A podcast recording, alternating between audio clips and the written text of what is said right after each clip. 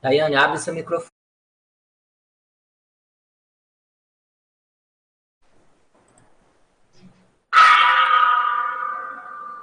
Pode começar. Bom dia a todos, né? Obrigada aí mais uma vez pela participação aí de todos, né, nesse epicentrismo em debate. Então, hoje é dia 8 de janeiro de 2021 e o tema que nós vamos apresentar e debater hoje aqui juntamente com a equipe e também quem está assistindo online é o tema Megatrafor Parapsico da especialidade Megatraforologia. Então, eu vou trazer um pouco aqui da definição, né? Vou começar aqui a minha fala e vocês fiquem muito à vontade aí para abrirem os microfones, para fazerem perguntas, colocações, né? E trazerem aí a experiência de vocês. E o pessoal que está em casa assistindo online também envia aí as perguntas, que isso ajuda a gente a aprofundar aí a temática. Então, vamos começar aqui pela definição.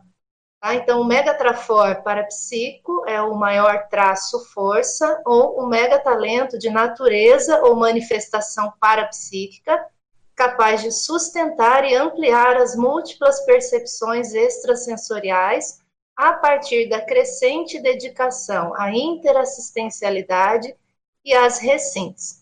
Então, quando a gente fala dessa, desse tema, megatrafor parapsíquico, trazendo aí alguns sinônimos, nós estamos falando do talentão para psique, da mega qualidade para psica, do mega predicado para perceptivo, da mega virtude para fenomênica.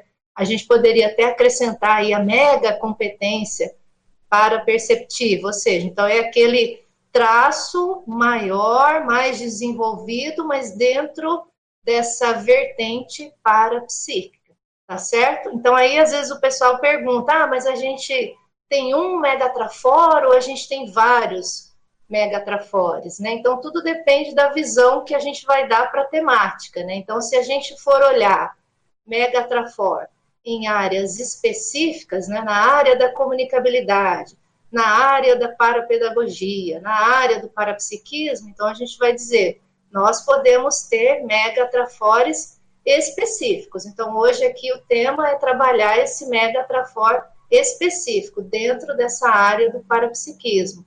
Mas nada impede que a gente tenha aquele mega trafor maior, né, que, que vamos dizer assim, é, ele não é específico, às vezes pode até ser o mega o seu mega trafor mais poderoso pode ser esse específico, mas às vezes não é, às vezes pode ser um outro um outro, um outro traço, né, dentro de uma outra linha de abordagem. Então, isso é importante também a gente clarear. Agora, o pessoal às vezes pode perguntar também ou ficar curioso, né, do porquê trazer essa temática aqui para a gente discutir. Então, eu acho que uma, uma motivação na hora que eu fui escrever sobre isso é lembrar, assim, é, em função da minha experiência, de ver muitos intermissivistas apresentarem ainda muita baixa autoestima com relação ao seu, às suas habilidades parapsíquicas. Então, à medida que a gente vai trabalhando com o tema do mega trafor parapsíquico, é uma forma da gente ajudar essa turma que está, às vezes, parado, às vezes está presa nessa baixa autoestima parapsíquica, para ajudar nesse resgate, nesse resgate desses cons, né, nessa assunção de uma condição parapsíquica a maior, num novo patamar. Né? Então, essa também foi uma das minhas motivações. E uma segunda motivação, que eu nem escrevi aí no paper, mas depois eu fiquei pensando muito nisso, é que se a gente for olhar para nossas, vamos dizer assim, para as nossas proexes individuais e a própria maxi proexes como um todo, existem uma série de elementos de base parapsíquico, ou seja, a gente depende muito desse desenvolvimento parapsíquico, a gente, a gente interage o tempo inteiro com variáveis parapsíquicas. Então, esse, essa temática do megatrafor parapsíquico mexe um pouco com esse campo também dessas, vamos dizer assim, dessas tarefas proexológicas de base para a psica. E o megatrafora ele vem para mexer com isso, né? Dar aquela, aquela base de sustentação dentro daqui daquelas tarefas que a gente está exercendo. Então, o Megatrafor faz isso, então o Megatrafor específico, no caso hoje, falando do Megatrafor parapsíquico, vai nessa mesma linha de abordagem, tá certo? E aí eu acho que é importante também a gente contextualizar aqui um pouco dessa, talvez dessa visão serexológica, né? Então, vamos lembrar que o megatrafor parapsíquico, ele é alterança, né? Ele vem de uma alterança parapsíquica. Então, é uma alterança que às vezes foi fixada por uma série de papéis, de funções ou atividades que a pessoa foi exercendo ao longo de várias vidas, isso pensando em termos de retrovidas, dentro do campo da paraperceptibilidade. Então, às vezes, o indivíduo ou nós todos, né, estávamos diretamente ligados a funções parapsíquicas, às vezes nós estávamos indiretamente ligadas a, a pessoas parapsíquicas. Mas veja, há um campo, há um holopensene da paraperceptibilidade que pode ter, vamos dizer assim, ter se repetido ao longo da nossa história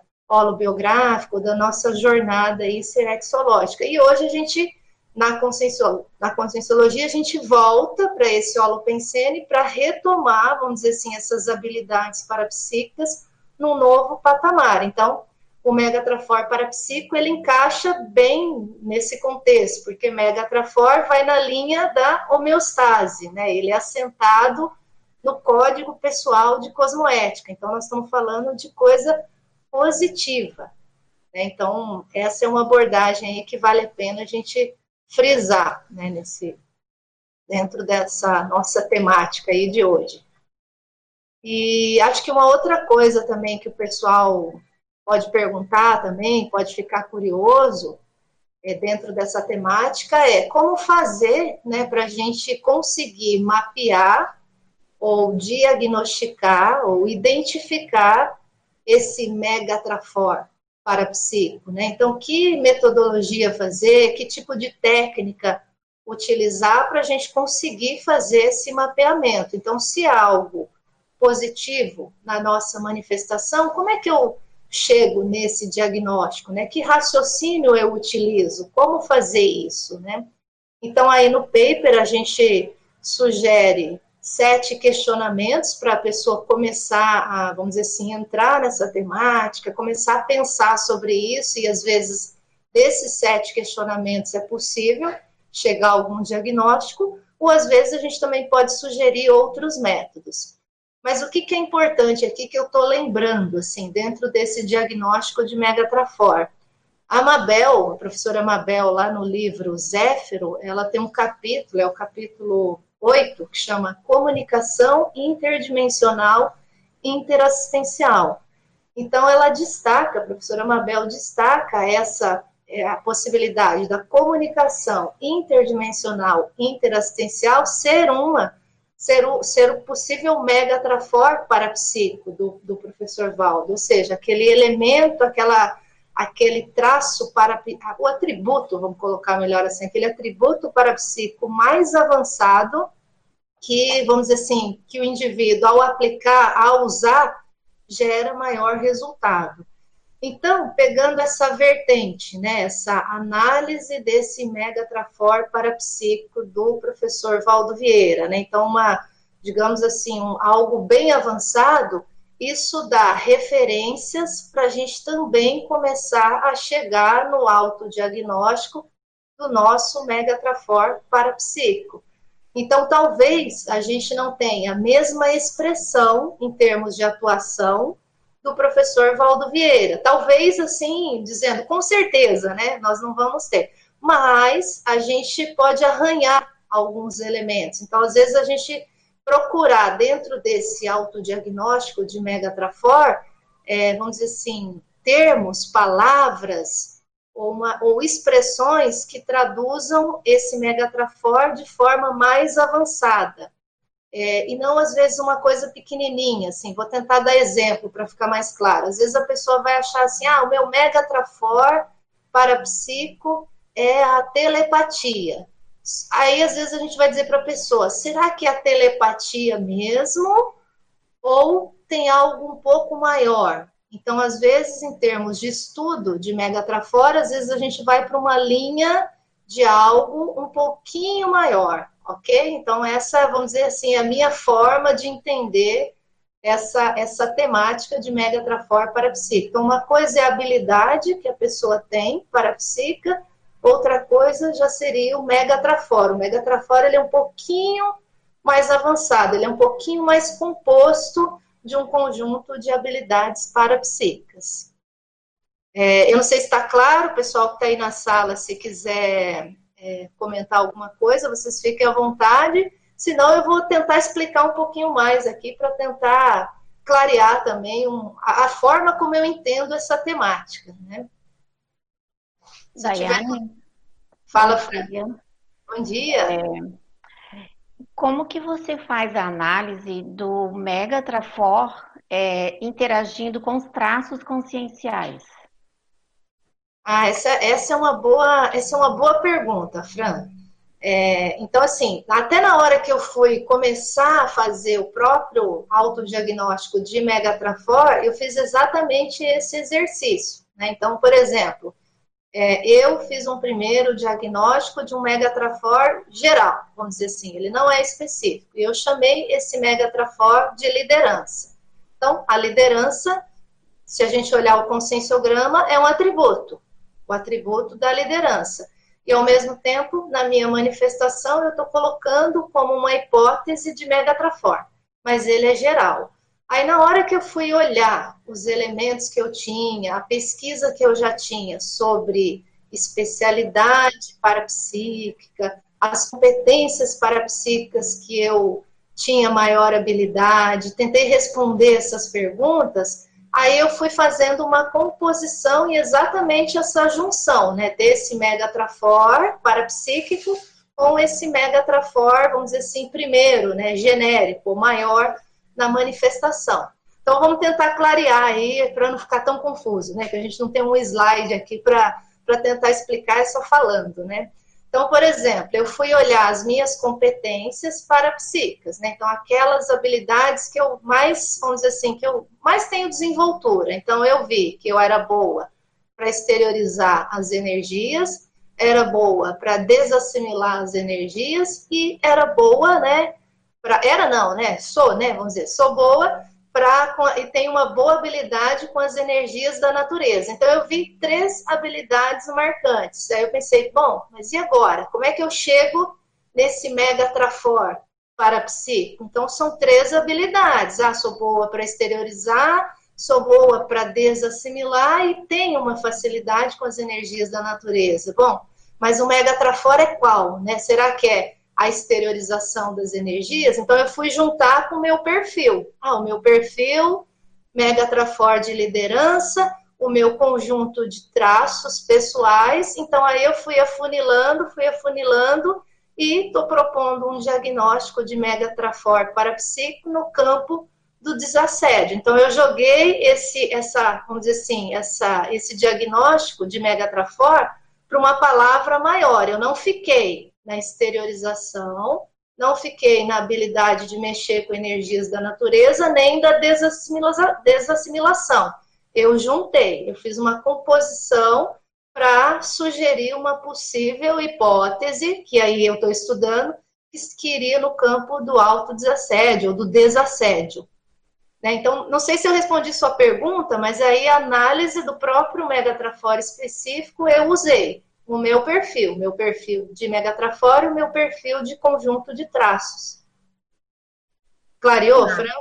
É, sim, sim, é bem interessante essa análise bem complexa, né, Dai? E aí, assim, é, não sei se eu, se eu entendi muito bem, daí você é, comentou que esse, esse conjunto de traços te levou para a hipótese de megatrafor da liderança. Foi isso ou não? É, esse, a Omega Trafor da liderança, esse, digamos que foi o primeiro que eu identifiquei na minha manifestação. Ah, tá. Aí, indo para o campo específico, ah, será que eu tenho Mega Trafor para psi? Qual seria? E como chegar nesse diagnóstico? Aí eu juntei essas variáveis que eu já tinha sobre mim para chegar nesse outro diagnóstico. Mega Trafor para psico ser ter estudar essa hipótese do desassédio. Ah, tá. Entendeu? Aí você vai juntando. Ah, então como é que a pessoa, se ela tem mesmo, né? Aí é, é campo de estudo, se ela tem mesmo um megatrafor parapsíquico no campo desassédio, como é que ela pode usar isso para fazer a própria liderança melhorar, para fazer o conjunto de outros traços melhorar? Como é que ela faz isso? Como é que ela aplica esse possível megatrafor parapsíquico no dia a dia, no contexto da Proexis, como é que ela qualifica, né? Então, no, no, no final, a gente vai pra, pela, pela, pela vertente ou pelo viés da qualificação. Então, a gente pode até falar de Megatrafor parapsíquico, é, pensando nessa, nessa condição de alterança e olhar para o passado, né? Onde é que eu desenvolvi isso? Como é que eu fiz isso? Que vidas parapsíquicas eu tive? Que papéis parapsíquicos eu tive? Mas esse é só um ponto da análise, porque no final das contas não importa muito a gente ficar preso a isso. O que importa é, bom, se eu tenho isso, como é que eu faço para usar essa característica ou esse megatrafor melhor hoje? Né? Então, pensando no presente e futuro. Então, é uma abordagem serexológica, porque você olha para trás mas o foco está no presente e futuro, né? Então, a série X dando essa, esse conjunto de múltiplas vidas, né? O antes, o agora e o depois, né? Daiane, então assim, aí você pegou é, essa hipótese que você, esse, esse, estudo da vez seu aí, né?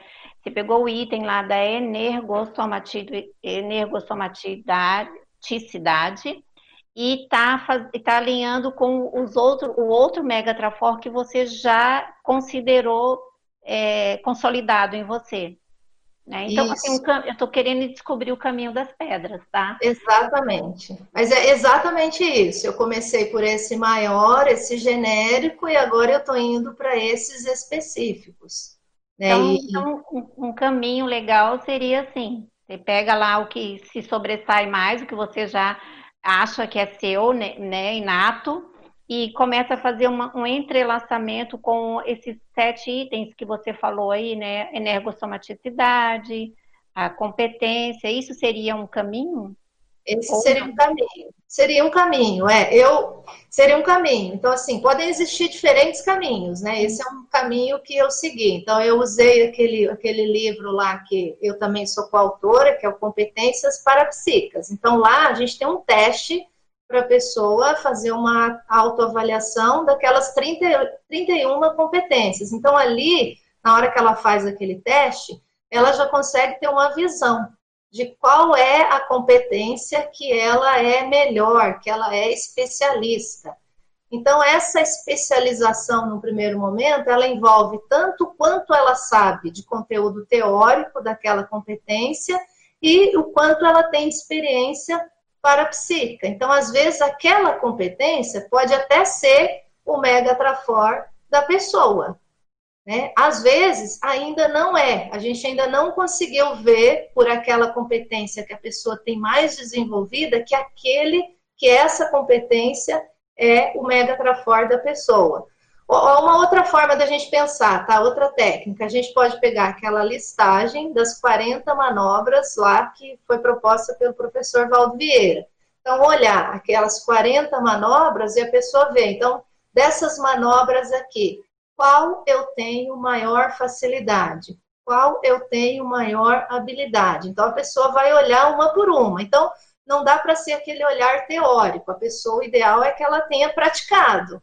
Né? Então como é que é essa essa? Vamos pegar uma aqui. É, direcionamento, ó, direcionamento, direcionamento, sentido, percurso, destino intencionalmente aplicados aos fluxos energéticos assistenciais. Então a pessoa começa a pensar: bom, como é que eu sou nisso? Que experiência que eu tenho disso? Que práticas eu já tenho disso? Que vivências eu tenho? Né? Então, como eu me saio nesse item ou nessa manobra? Então, ela pode fazer isso nas 40 manobras e aí, ao final, ela já tem um resultado. Bom, dessas 40 aqui, eu sou melhor nessas três. Pode elencar umas três. Nessas três. E aí?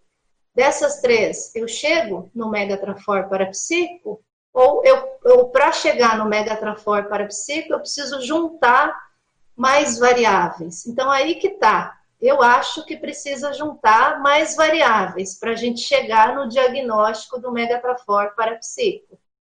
Entende? Então, aí a premissa que eu uso é aquele megatrafor parapsíquico lá do Valdo Vieira, que ele chamou de comunicação interdimensional interassistencial. Então, a comunicação interdimensional é um negócio grandão, que é composto de uma série de habilidades menores.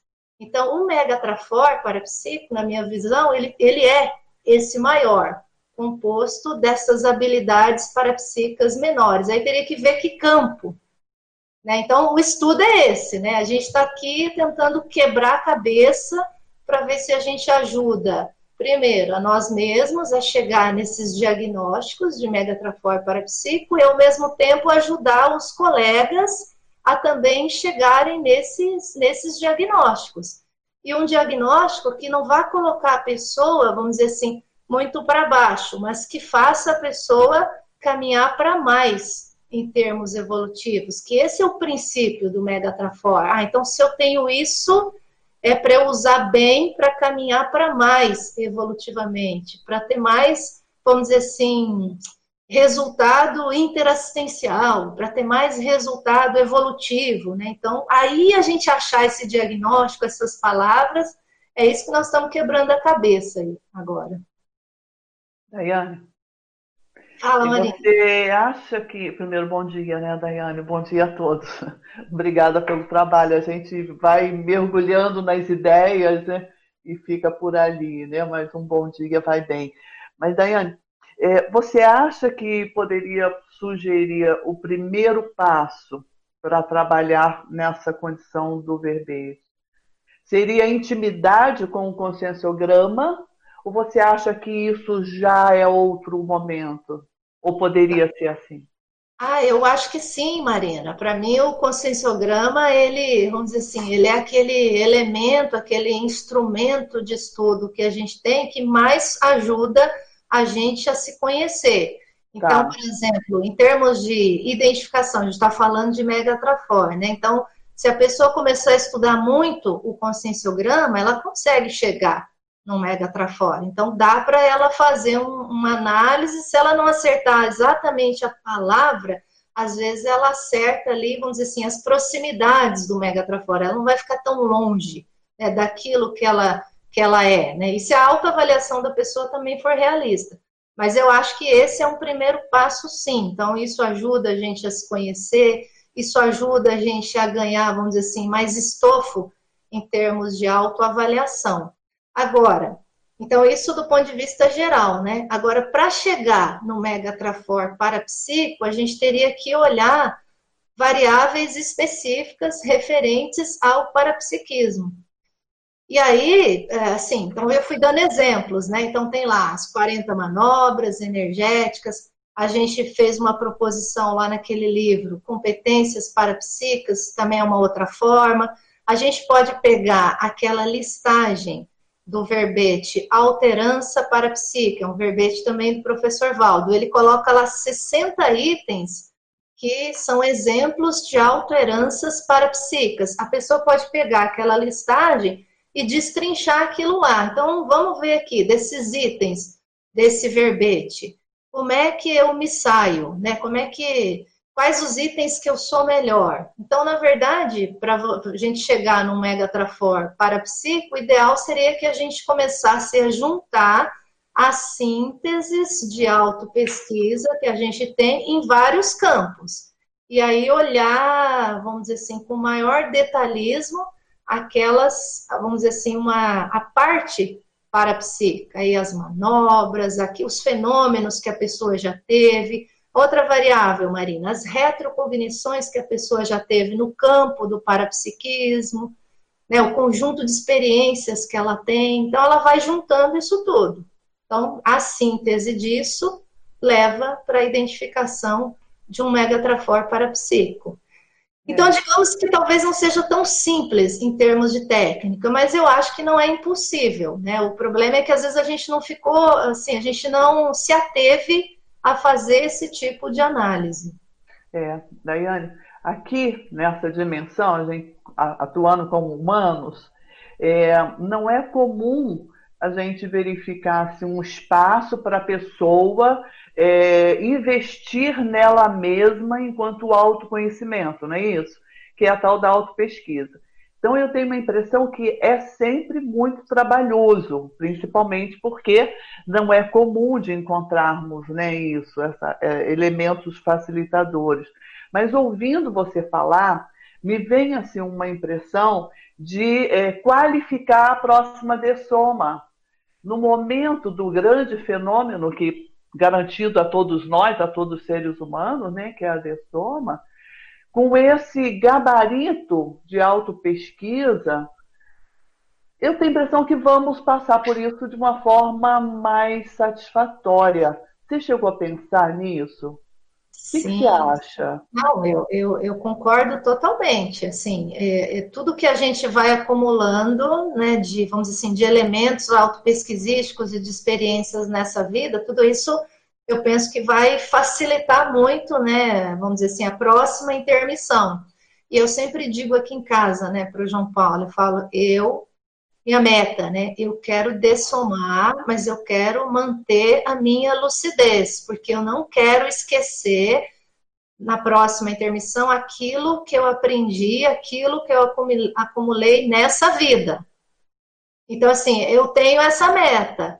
Né? Então, assim, porque tudo, tudo é possível, né? Eu, eu não tenho a garantia de que eu vou dessomar e vou ficar lúcida e, e vou acessar até essa vida aqui da Daiane. Eu não tenho, mas eu coloco o meu foco, a minha meta nisso. Eu quero manter essas informações ao máximo possível, eu quero ter essa lucidez, porque esse conhecimento que a gente está adquirindo agora nessa vida, e vamos falar o conjunto né, de conhecimentos sim, sim. conscienciológicos, isso vai ter um peso, vai, vai dar um nível de importância e acho que de ampliação de lucidez pós-dessoma que a gente talvez não tenha vivido em outras oportunidades. Então, é, é exatamente aquela discussão da pré-intermissiologia, né? A gente está na pré-intermissiologia. Né? Então, o que, que eu posso fazer? Como é que eu posso me preparar para que a próxima intermissão seja melhor. Né? Então, a minha visão é essa. Então, eu sempre digo, eu não quero perder essa lucidez, essa gama de conhecimentos que eu já acumulei até agora, porque isso vai fazer diferença lá na frente. Né? Então, você pensa, Marina, a pessoa conseguiu identificar bem um megatrafore, ela conseguiu identificar bem esses megatrafores específicos na área da comunicação, na área da intelectualidade, na área do parapsiquismo que a gente está falando aqui. Isso tudo coloca a pessoa em outro patamar de lucidez, ela dessoma. Acessa isso, ela fala: ah, caramba, nossa, agora vamos, vamos encontrar as pessoas aqui, vamos ver onde é que está todo mundo, vamos atualizar, né? O que, que aconteceu esse tempo todo, né? Que, que eu fiquei por fora e vamos aplicar esses, no caso, esses paratrafores na dimensão extrafísica. É, é outro patamar. Né? Eu acho que eu acho que a gente tem chance de caminhar para isso. Né? Então, pelo menos assim, eu penso otimista, estou otimista nesse sentido, mas eu mantenho, vamos dizer assim, a, a, vigilância, né? Vamos manter a vigilância nisso, o foco, né? Porque qualquer, vamos dizer assim, se a gente dispersar muito, né, a gente pode sair um pouco dessa, dessa linha principal. É, concordo. Muito bom, muito bom. Porque se não for a prioridade primeira, não adianta, porque com esse nível de lucidez que você está nos trazendo, tudo é prioritário que se parece na sua vida, né? Porque tudo são oportunidades de aprendizado, né? Com esse desejo de aprendizado que você, pelo menos, está passando para a gente, né? É, tudo pode ser um momento de experimentos para você, né? Então é bom saber foco no foco. É, é exatamente. Senão, senão, a gente, senão a gente se perde. Senão a gente se perde, né, Maria? É muito bom pensar nessas coisas. É o primeiro passo para fazermos essas coisas, essas propostas. Né? É, Obrigada, e assim. Daiane. E a gente pode pensar maior, né? De alguma maneira, assim, pensar maior, não é que não quer dizer que a gente às vezes já alcançou aquele nível, mas o pensar grande mostra, vamos dizer assim, vislumbra caminhos, né, os próximos caminhos. Então, nesse verbete alterança lá do professor Valdo, ele chama atenção para o OFIEX. E ele fala, ó, o OFIEX é uma alterança. Então, a pessoa instalar, ela conseguir nessa vida alcançar esse nível de instalação da OFIEX. Então, que repercussão isso vai dar na próxima intermissão. Então, aí a gente já está falando, às vezes, até do indivíduo assumir uma identidade intermissiva, que às vezes ele não assumiu antes. Então, isso lucidamente.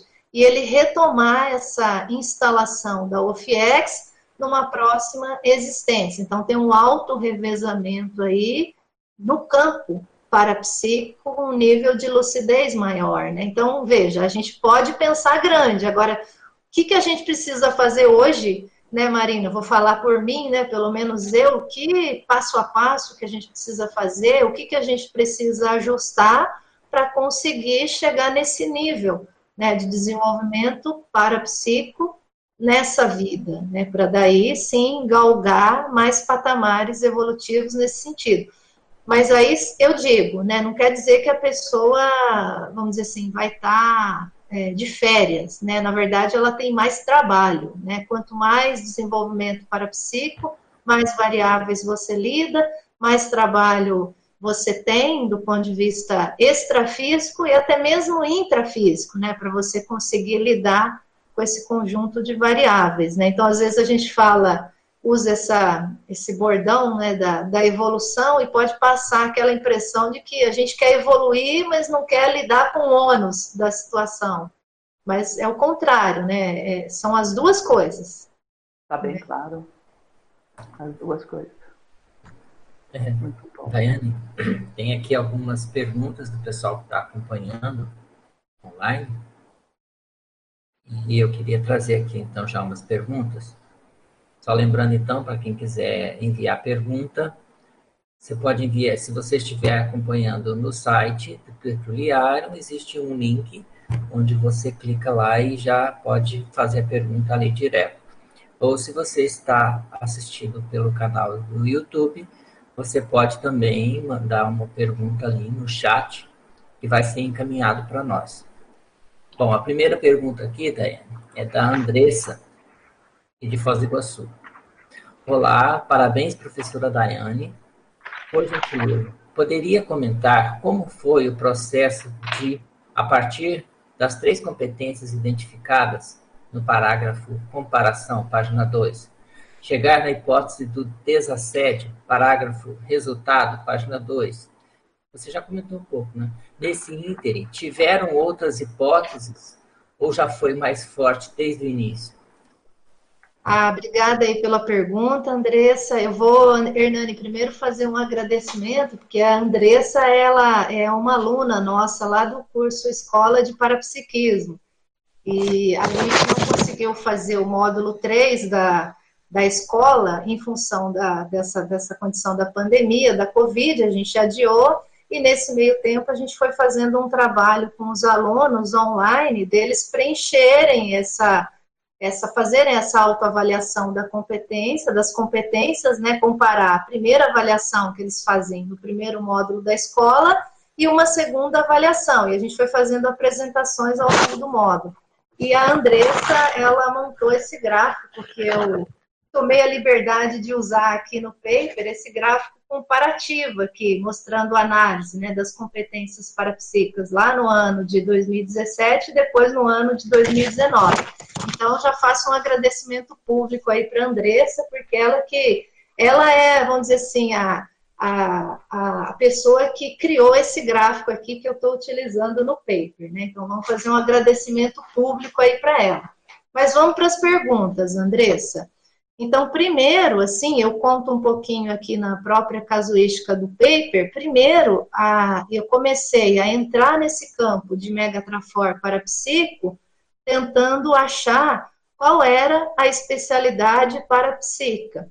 Por quê? Porque essa foi uma tarefa que, quando a gente montou a escola de parapsiquismo, em conversas lá com o professor Valdo, ele pediu para a gente, ó, então ajudem os alunos a identificarem a sua especialidade para psica. Então, ele não usou o termo megatrafor para psico. Então, a gente ficou o tempo inteiro pensando em metodologias e formas para ajudar os alunos a chegar nessa especialidade parapsíquica.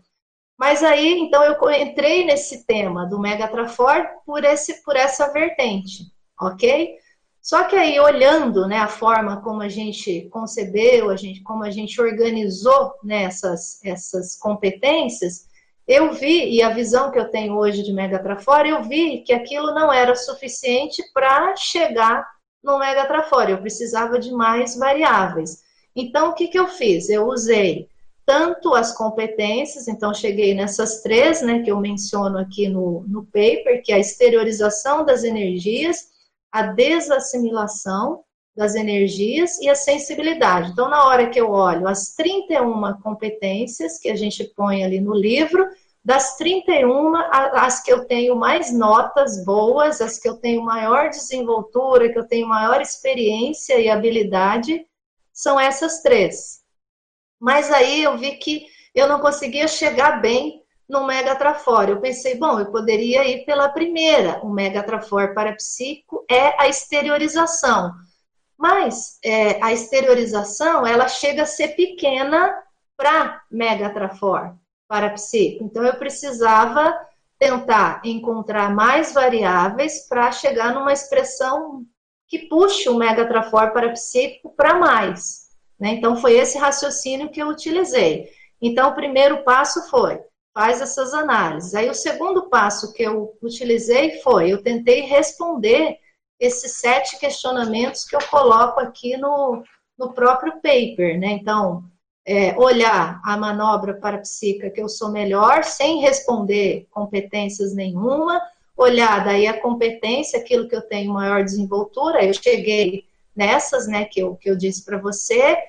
A pergunta mais difícil que eu achei dentro desse questionamento é: qual o percentual de carga inata ou hereditária presente em relação à parafenomenalidade pessoal? Essa eu achei a pergunta, eu mesma coloquei, eu mesma acho uma pergunta dificílima de responder. Então eu fico com aquilo na cabeça.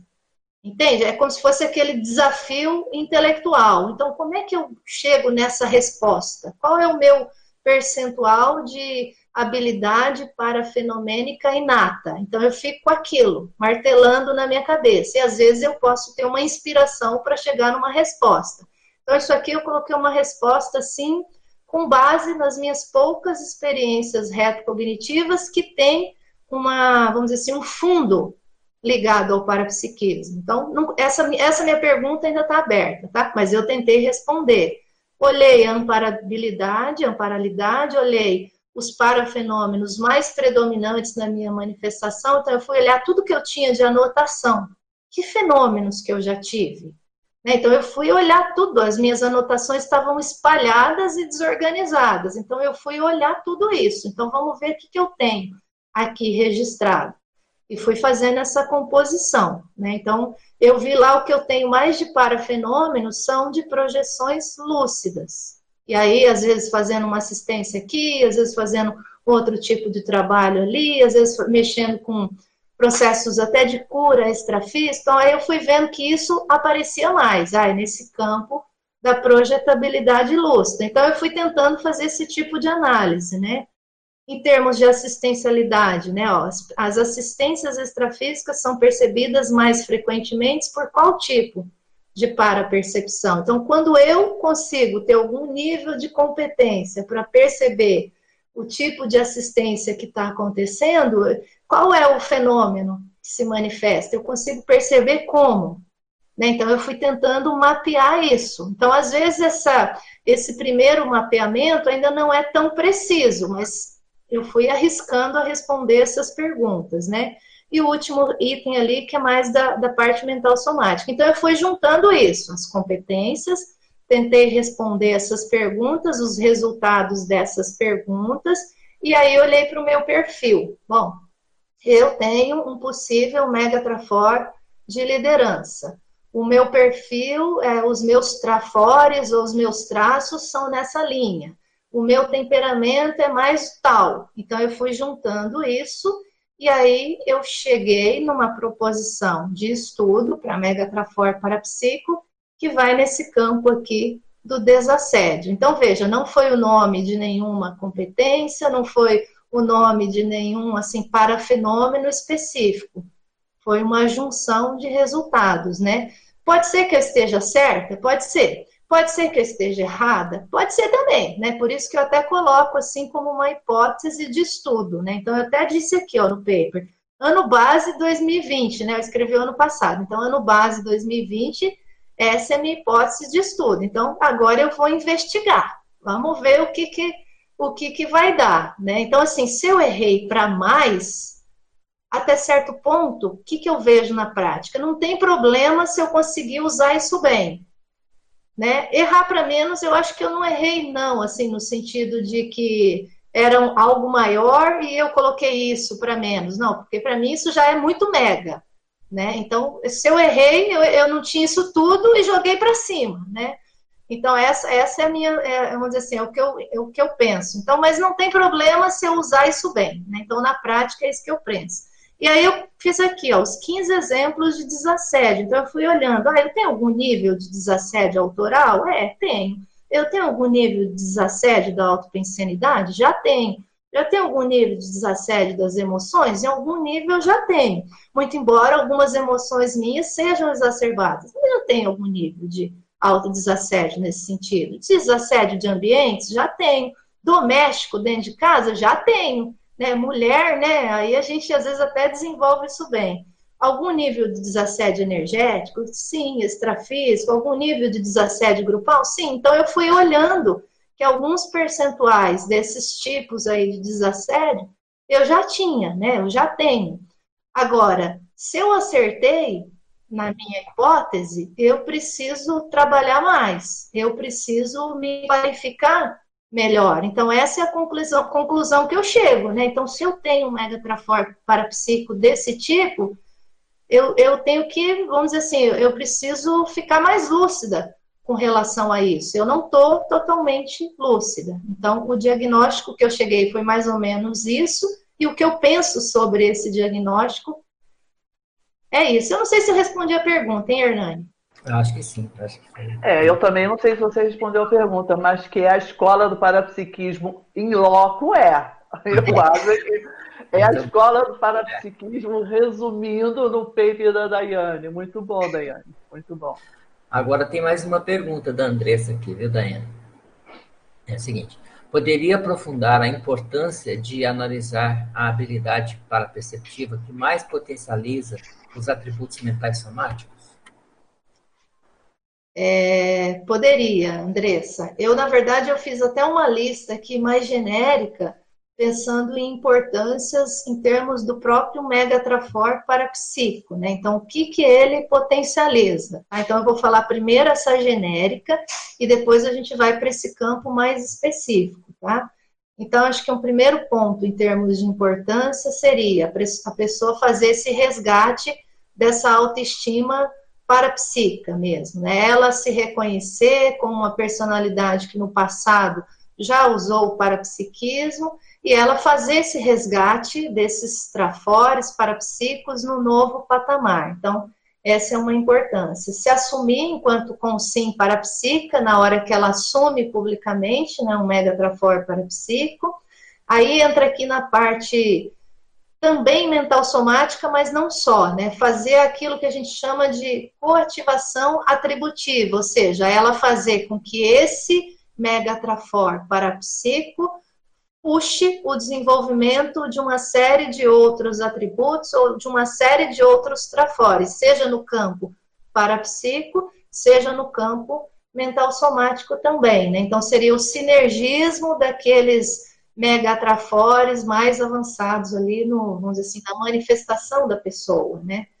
Outro, outro ponto que eu acho importante ao diagnosticar um megatrafor, fazer as recomposições no campo parapsíquico. Então, a gente precisa pensar que dentro da nossa ficha evolutiva, se a gente é, galgou esse caminho da, da paraperceptibilidade em algum nível, nós devemos ter na nossa ficha aquilo que a gente vai chamar de déficit, né? Então a gente está devendo algumas coisas, e a gente pode ter também algum superávit.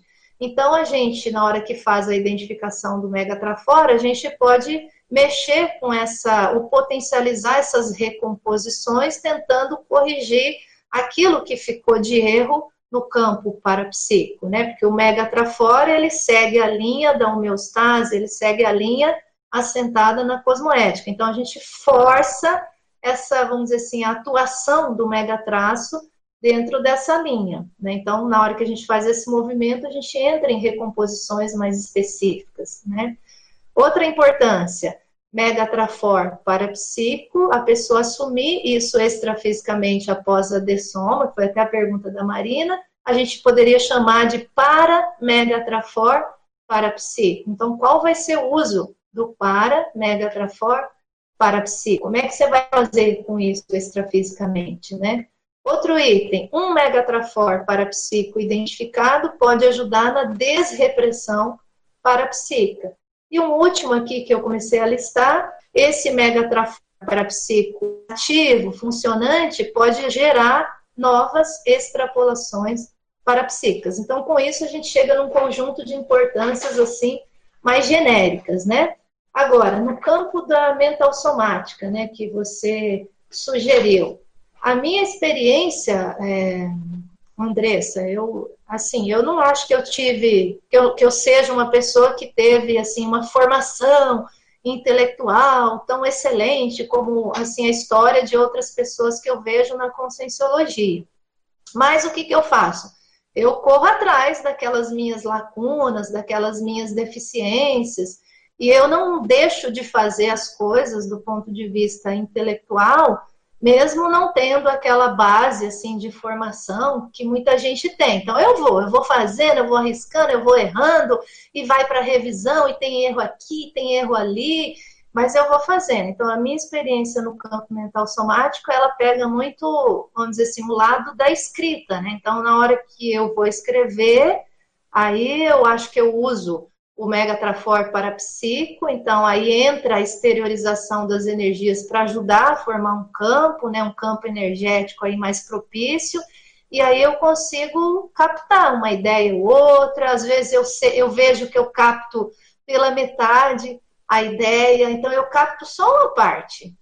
E aí eu fico quebrando a cabeça naquilo, eu falo, não, mas tem mais coisas, mas aí parapsiquismo não foi ainda, está enferrujado, captou só uma parte, mas aí eu fico com aquilo naquela cabeça e às vezes conversando com alguém, aí eu vou contar aquilo que eu captei para a pessoa e às vezes a pessoa tem mais desenvoltura que eu, a pessoa capta mais, eu falo, ah, caramba, aí eu tenho certeza que eu captei pela metade, mas não importa, eu vou tentando, eu vou tentando, eu vou fazendo isso. Então esse exercício, né, de de estar tá envolvida escrevendo, né, às vezes preparando algum curso para dar na conscienciologia. Então, isso tudo ajuda a funcionar esse mega trafor parapsíquico, né, no, dentro dessa, desse campo mental somático. Então, a minha experiência é mais, é, é mais nisso. Pergunta aqui da Luísa, lá de Lisboa, Portugal. É muito interessante a casuística trazida.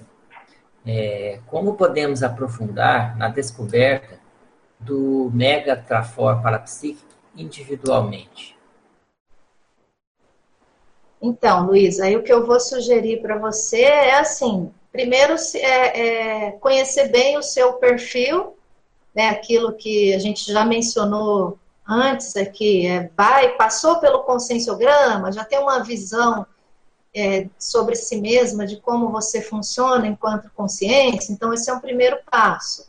Né? Já fez a identificação desse megatrafor maior, esse que é o genérico, vamos dizer, esse que, que foi o que mais se repetiu ao longo de várias vidas, já tem essa identificação, né? já sabe qual é o seu perfil em termos de temperamento, como é que você reage às coisas, já fez esse levantamento? Então, se você já tem esse dever de casa cumprida, aí você vai para outra etapa. Ah, então, vamos olhar agora os itens específicos dentro da parapercepciologia. Então, fenômenos que eu já tive, né? Então, aí a gente a gente pode usar indicar esse próprio questionário aqui do paper como um primeiro, vamos dizer, ponto de partida, né? Então, tenta responder essas sete perguntas.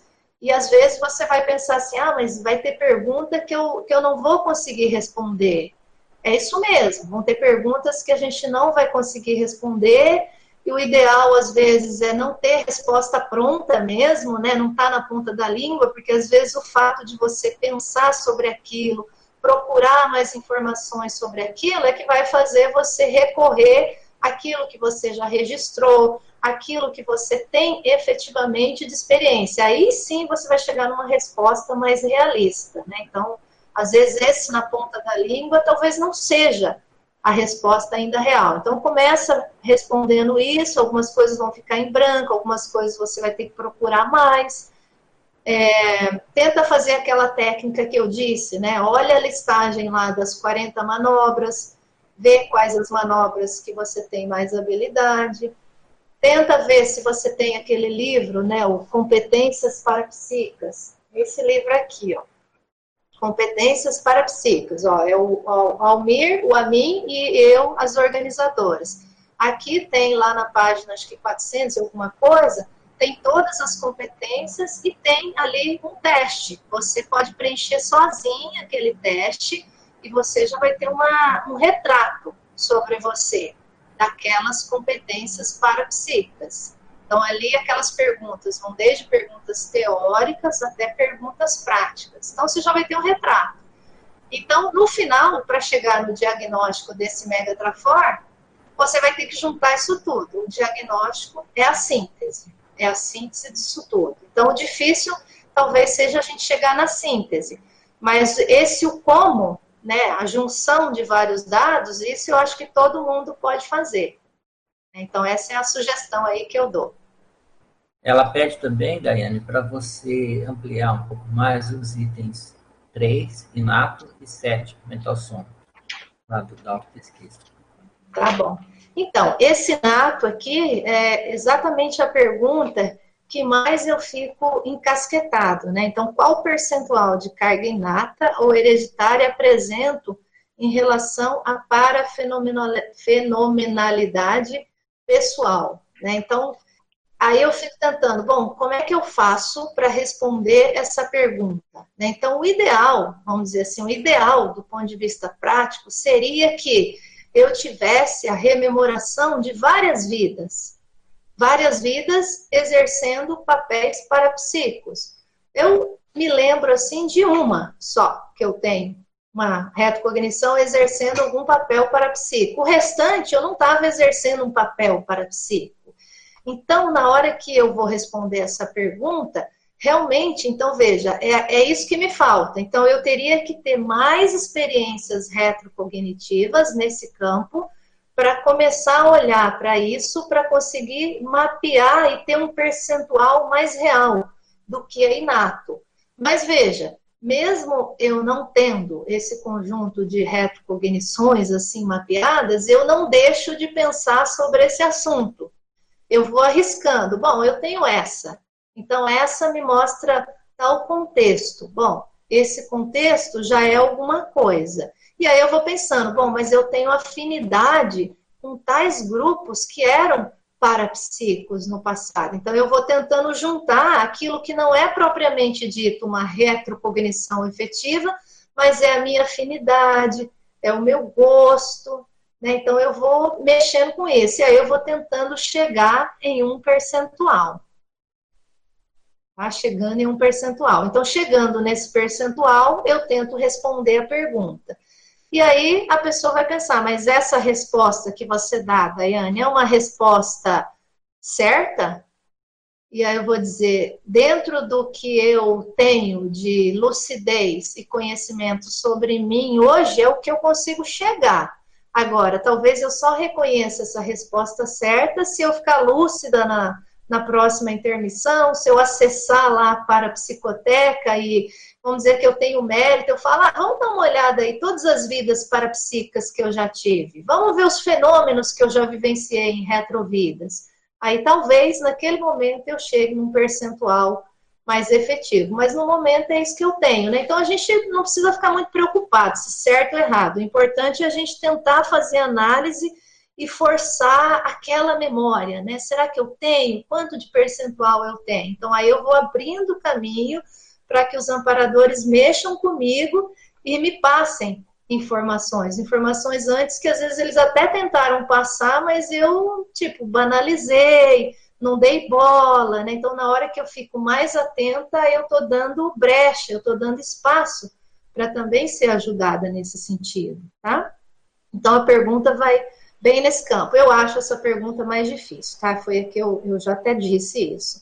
E o mental soma, ó, qual habilidade para perceptiva potencializa mais os atributos mental somáticos e qualifica a parafenomenalidade ou a fe, parafenomenologia pessoal. Toda vez eu enrolo a língua, né, para falar essa palavra.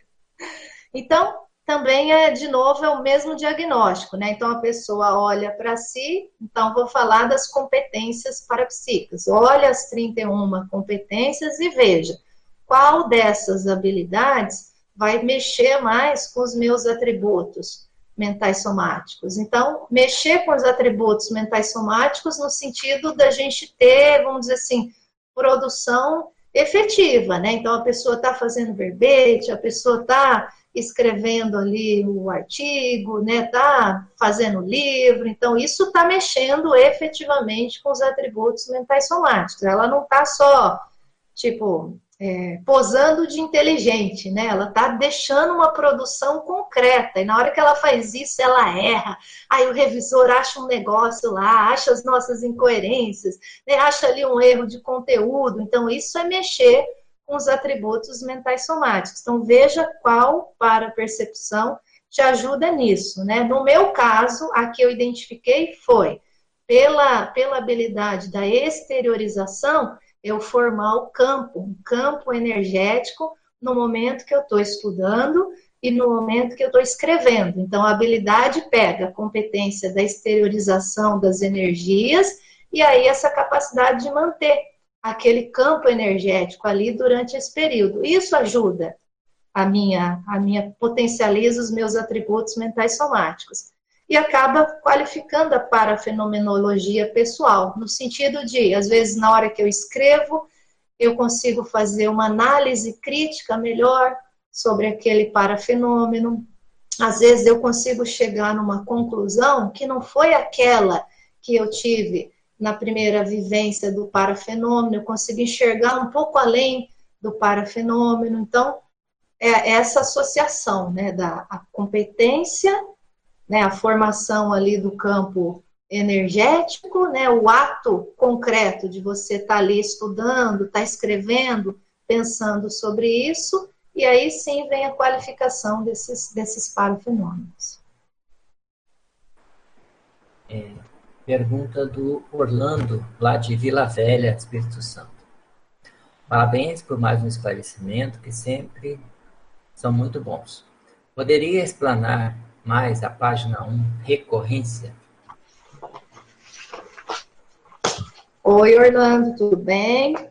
Então, vamos lá, na página 1, item recorrência, né? Então, o que, que eu escrevi ali? Vale frisar que o mega predicado, ele se molda pela repetição em certas áreas, atividades ou papéis sociais assumidos em retrovidas, portanto, passa a ser inerente a natureza da manifestação da pessoa, né? Então, isso aqui, essa, esse item recorrência, ele vai servir para qualquer tipo de, vamos dizer assim, de megatrafor, seja, seja esse megatrafor o maiorzão, né? Ou sejam esses megatrafores que nós estamos falando em campos específicos. Então, esse é um estudo, vamos dizer assim, de auto-pesquisa retrocognitiva, né? Então, a pessoa começa a pensar sobre possíveis papéis e funções que ela pode ter exercido no passado e que fixaram esse megatrafor atual. Então, vamos falar do megatrafor específico, determinadas funções que fixaram um megatrafor específico que hoje a pessoa manifesta. Então, o que, que vai acontecer? Se a pessoa repetiu muito certas funções, então vamos supor que ela é, desde a antiguidade, ela mexe com parapsiquismo. Às vezes ela foi iniciado, às vezes ela não foi iniciado, mas ela estava ali ajudando aqueles iniciados, né? Então ela estava ali naquele meio da parapercepção. Então, estando, ela não era propriamente dito a figura que foi iniciada, mas às vezes estava ali auxiliando. Então, só o fato, às vezes, do indivíduo estar tá ali próximo, ele está naquele meio do parapsiquismo, aquilo já vai desenvolvendo certos trafores. Então, então, tem isso. Às vezes, o indivíduo mexeu com um parapsiquismo mais ligado à condição de ervas, né? Então, aquela pessoa que às vezes gosta de fazer muito chazinho, gosta de mexer muito, muito muita plantinha, né? Aquele, aquele tipo de parapsiquismo. Então, às vezes, aquilo foi se repetindo, foi se repetindo, repetindo, repetindo. Então, nasceu homem, se repetiu, nasceu, nasceu mulher, se repetiu. Então, assim, aquilo vai começando a fazer parte da natureza da consciência. A consciência é aquilo. Então, ela retorna nessa vida, tudo moderno, mas ela, ela acaba indo, né, voltando para aquelas tendências do passado, aquelas tendências parapsíquicas do passado. Então, por essas tendências que ficaram, que foram repetidas muitas vezes, isso se incorpora à natureza da manifestação da pessoa e a gente repete, a gente repete inconscientemente. Isso, são os nossos gostos, a gente vai por aquele caminho de modo inconsciente. E aí, quando a gente para para estudar, aí que às vezes cai a ficha, aí você consegue identificar aquela linha, né? aquela linha de manifestação do, do seu parapsiquismo. Então, tem gente que tem um parapsiquismo que vai mais na linha de cura, tem outro que tem um parapsiquismo que mexe mais com essa vertente intelectual, o outro tem um parapsiquismo que, sei lá, é mais fenomênico, né, mais de efeito físico. Enfim, então tem diversas linhas. Tudo isso mostra é, possibilidades de papéis que a pessoa foi repetindo no passado. E aí aquilo volta, né? Volta para a natureza da pessoa. Ela não precisa fazer força, ela é aquilo, né? Então vamos pegar exemplos, né, Orlando? Ó, a professora Marina, ela está aqui. Ela é, foi uma da, a primeira, né, Epicom, né, Marina? Assim, depois do professor Valdo, você foi a primeira, né? Então, veja, o que, que a professora Marina tem na história dela, que ela entra nesse processo logo cedo e ela já vai abrindo o caminho para outras pessoas, né? Então, qual que é a história dela de parapsiquismo? Ela vai lá para o ECP2, psicofonia, né? Uma série de fenômenos, né? Então, será que ela já foi pitcha? A professora Marina? Foi pitcha quantas vezes, né? Será que a professora Marina exerceu o parapsiquismo, às vezes ligado dentro de um processo, às vezes, da igreja? Né? Então, Valdo fala, né? Muitas pichas ingressaram na igreja católica e se tornaram santas, né? Será que a gente consegue achar a professora Marina, né, dentro dessas santas que tiveram fenômenos, né? Então, enfim, são especulações que às vezes a gente vai fazendo, mas que mostram as tendências, né? Aquilo está na natureza da pessoa né? Daiane, que bom essa oportunidade da cientificidade da consciência, né? Que bom estudarmos é, uns aos outros, umas às outras, quer dizer, estudarmos a consciência, né? Independente da personalidade. E a gente adentrar a ficha evolutiva pessoal da pessoa, né? É, tem uma das pensatas do professor Valdo que ele fala mais ou menos assim: todos nós estamos no processo evolutivo.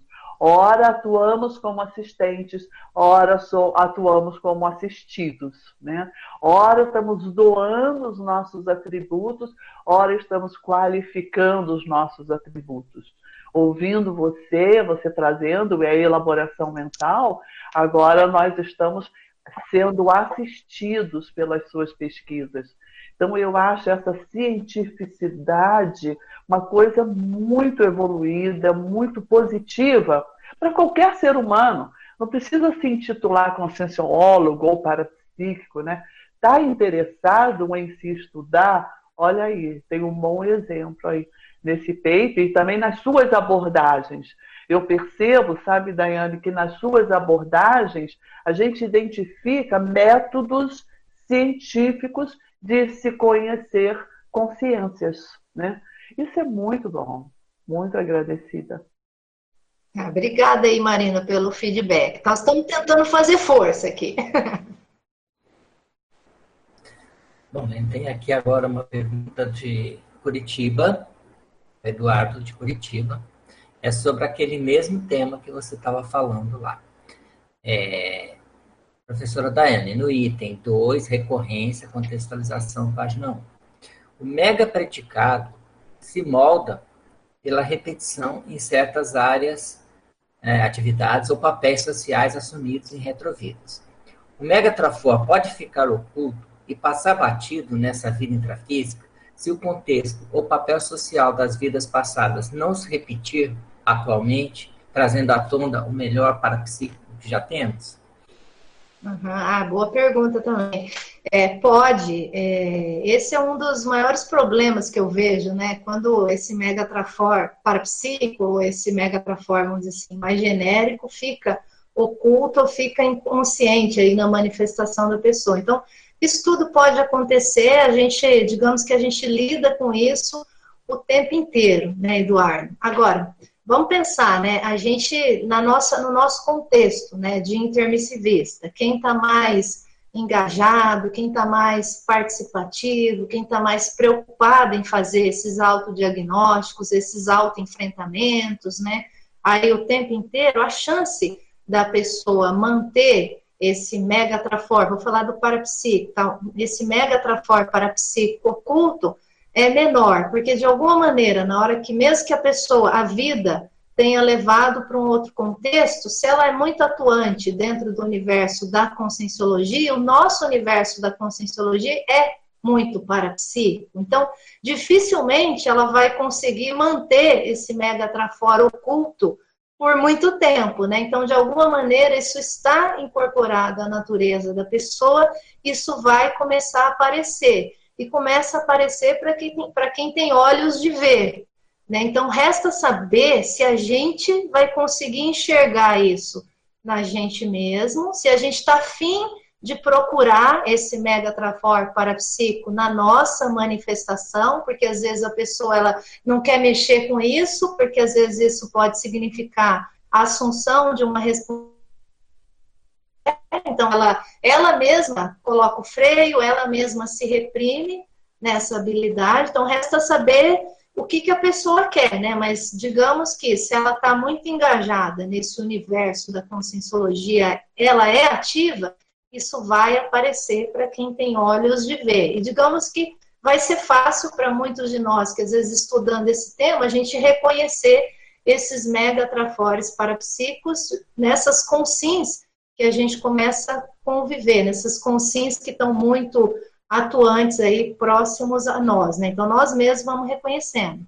Então, é, dentro dessa reflexão, a gente teria que se perguntar, né, Eduardo? Eu estou afim de fazer esse autodiagnóstico desse megatrafor parapsíquico, eu estou afim de mexer com isso, eu estou afim de levar esse megatrafor parapsíquico para um outro patamar, eu estou afim de dar um nome para esse megatrafor parapsíquico, né? Então, na hora que a pessoa responde essa pergunta, se a resposta dela for sim, ela vai achar isso, isso aí vai, vai sair dessa condição de inconsciência, vai deixar de ser oculto e ele vai começar a se expressar.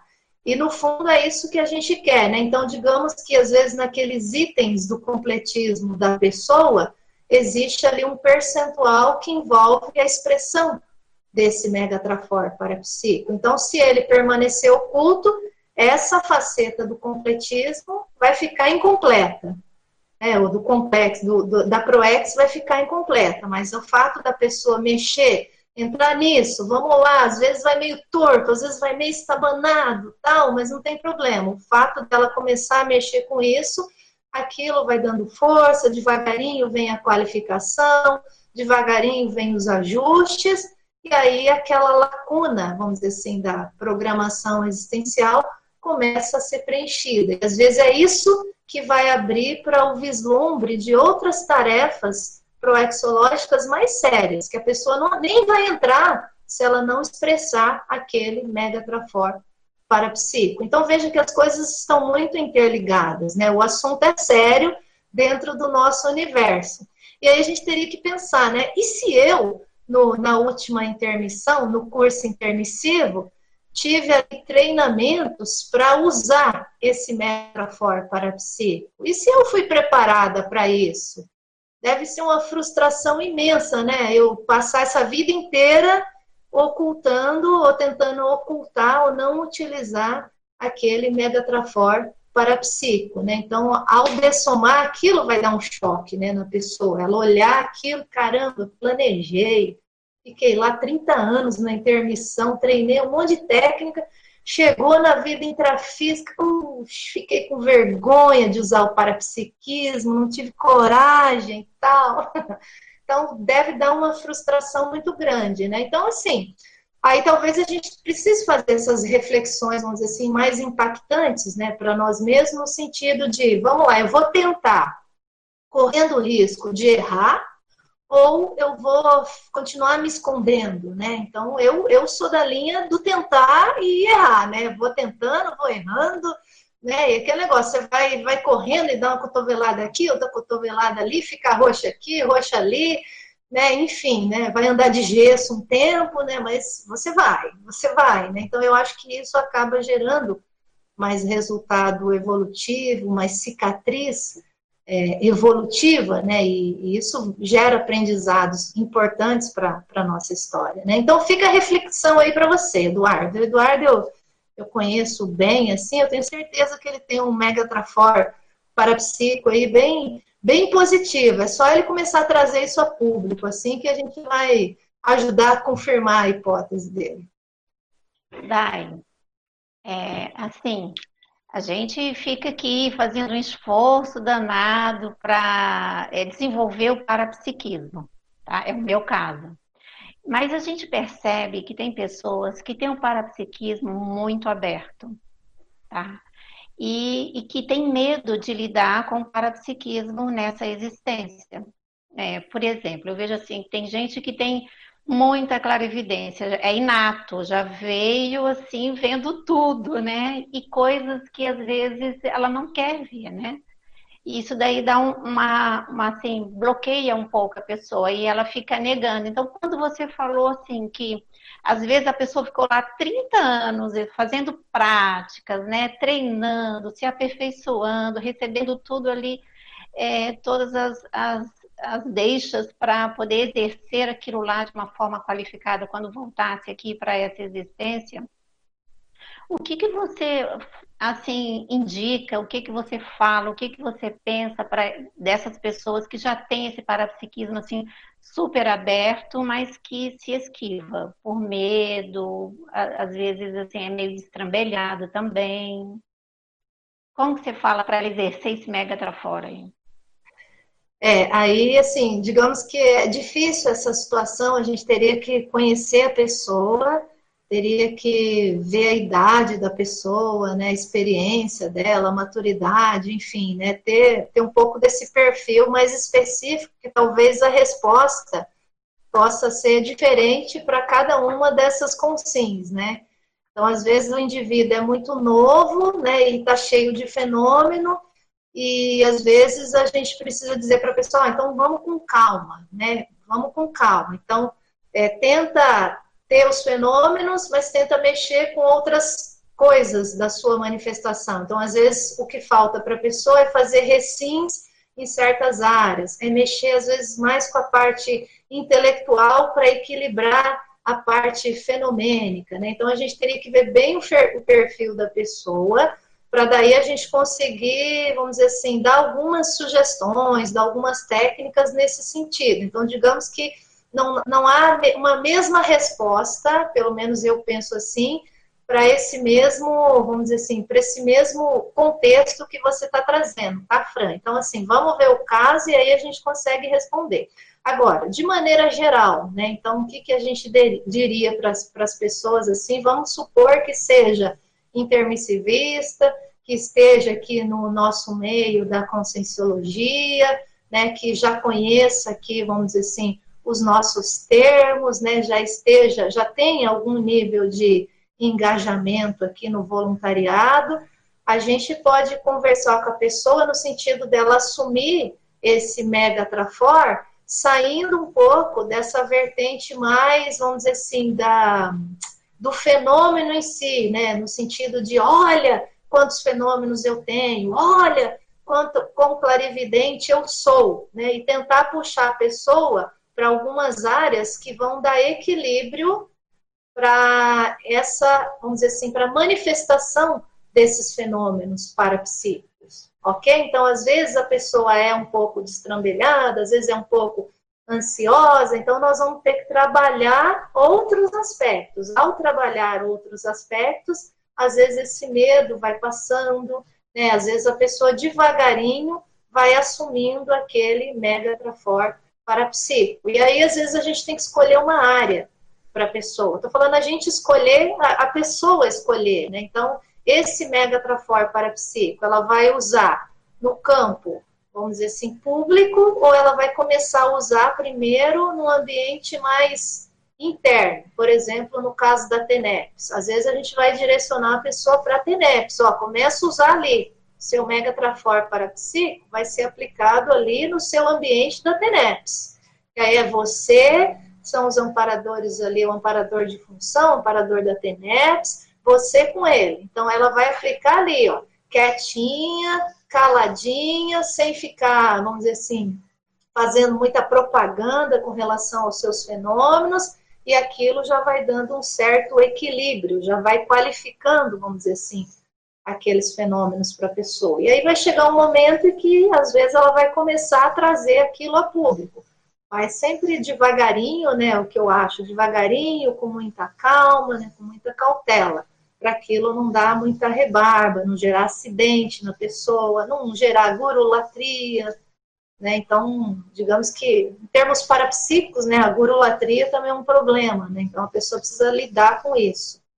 Então, assim, eu estou fazendo uma resposta genérica, mas eu acho que às vezes a gente tem que olhar o caso, Tá? Então, dependendo do caso, a gente vai dizer para a pessoa, oh, então vamos deixar isso aqui meio de lado e vamos mexer com outros aspectos.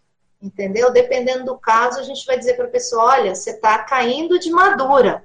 Vamos entrar mais firme aqui nesse mega trafor parapsíquico. Vamos mexer mais com isso. Aí você bota, às vezes, a pessoa embaixo da sua asa, fica ali com a pessoa embaixo da sua asa por um tempo, ela vai se soltando, ela vai se soltando, e aí depois ela caminha sozinha. Né? Então, são respostas, assim, possíveis. Thay, vou fazer uma pergunta. Estava é, pensando, em cima de um traço, assim, como você falou, um traço inato, né, que a pessoa traz. Um exemplo, a projeção, né? A pessoa é muito boa no, na questão da projeção. É possível a pessoa também desenvolver um novo megatrafor nessa vida? É, você diz um novo megatrafor parapsíquico? Parapsíquico nessa vida, sendo ela, assim, por exemplo, uma, é, o exemplo da pessoa que é, tem muita facilidade na projeção, né? Mas ela, assim, não tem assim, uma utilização tão, né, é, digamos, assistencial poderia estar utilizando melhor, né? Mas ela não tem oportunidade, como você falou antes, nessa vida, ela estar num, num campo, né, que ela possa desenvolver, né, aquela atividade que ela tem projetiva, né? Mas ela tem outras oportunidades onde de repente ela possa desenvolver um mega um mega trafora, um mega traço. Eu queria saber se é possível nessa vida ela ela conquistar esse mega trafor. Uhum. Ah, assim, é, Terezinha, eu penso que sim, tá? Assim, de maneira geral, né? Eu acho que a consciência, é, quando ela consegue, vamos dizer assim, usar ao máximo a sua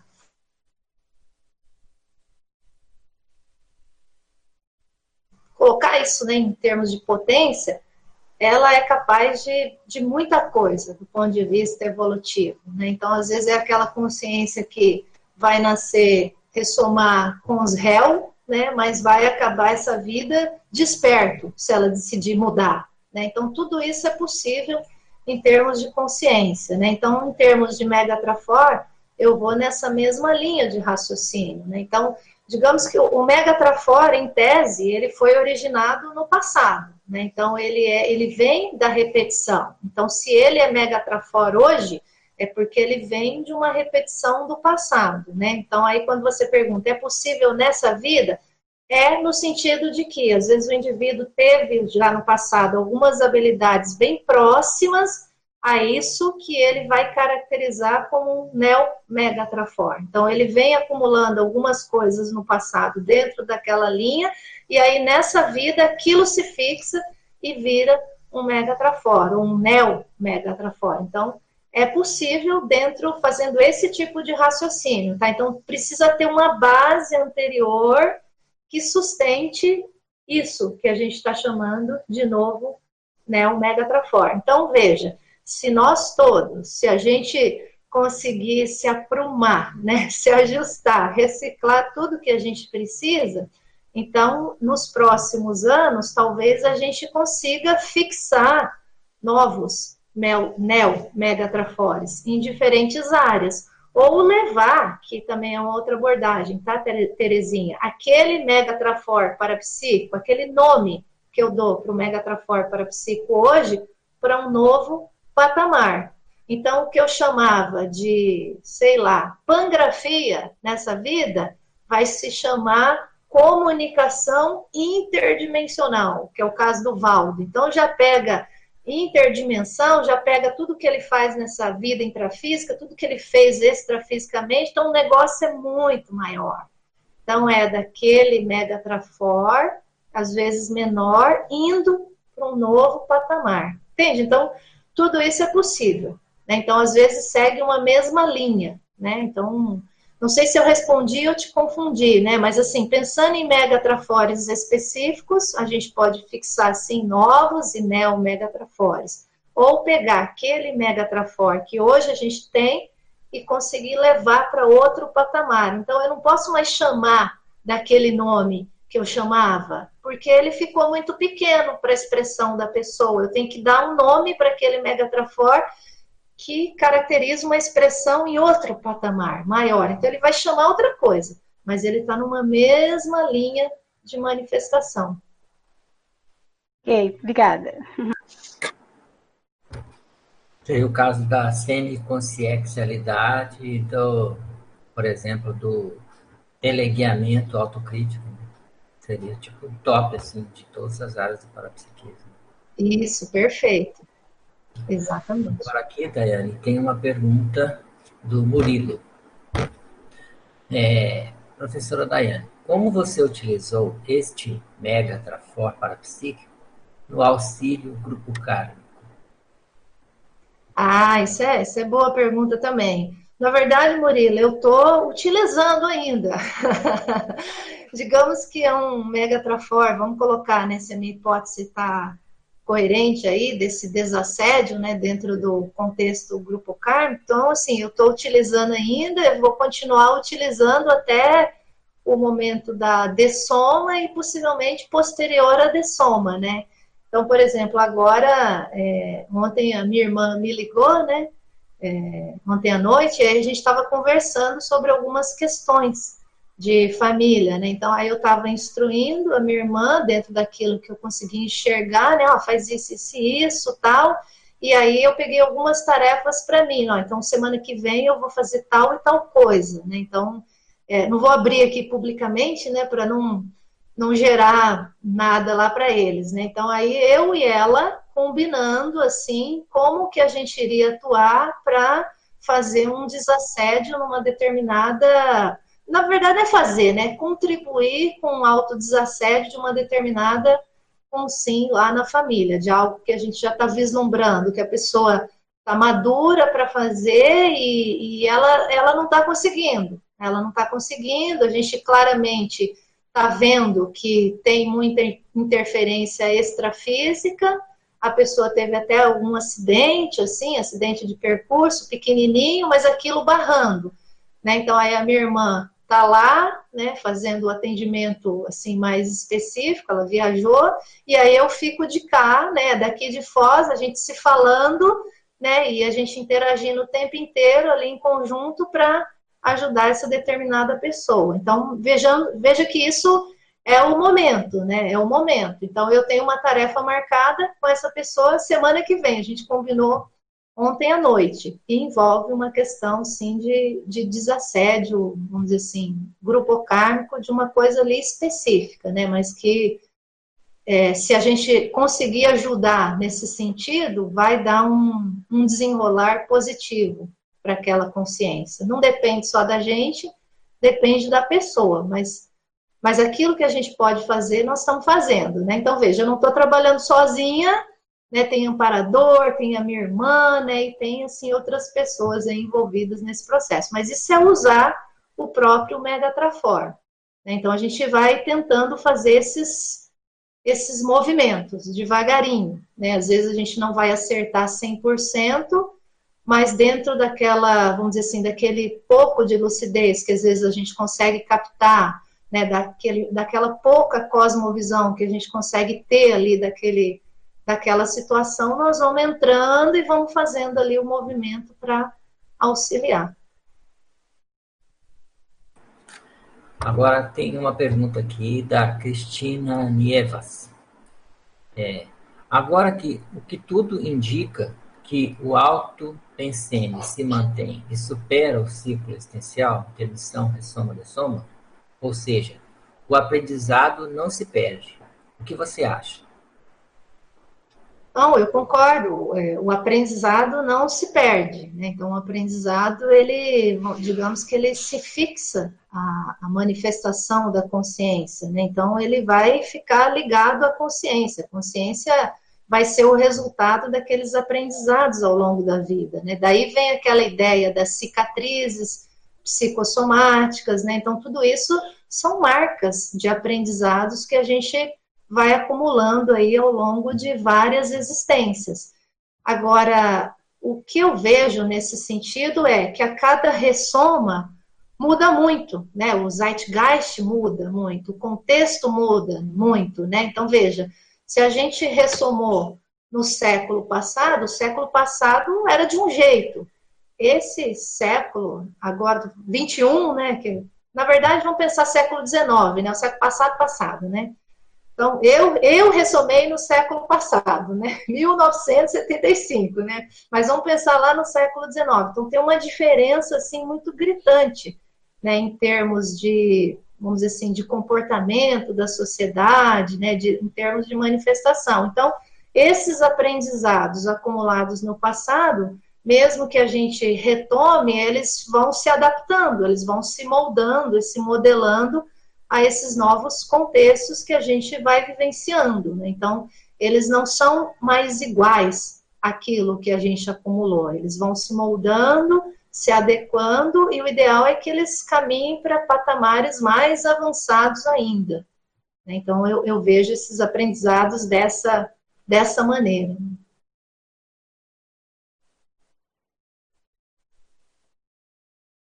Agora aqui uma pergunta do Eduardo de Curitiba, para a professora Daiane e para a professora Maria. É, como podemos otimizar atualmente o sinergismo Megatrafor Dispersidade, item 10 da numeração, página 3, como a, a crescente níveis de autodispersidade até a meta do desassédio permanente total. Ah, é muito boa também essa pergunta. Eu vou começar aqui, depois a professora Marina, ela, ela complementa ali dentro da experiência dela, né? Mas eu vejo que o primeiro passo, assim, dessa, vamos dizer assim, dessa assunção da desperticidade, né? Ou um dos passos, não, não só o primeiro, né?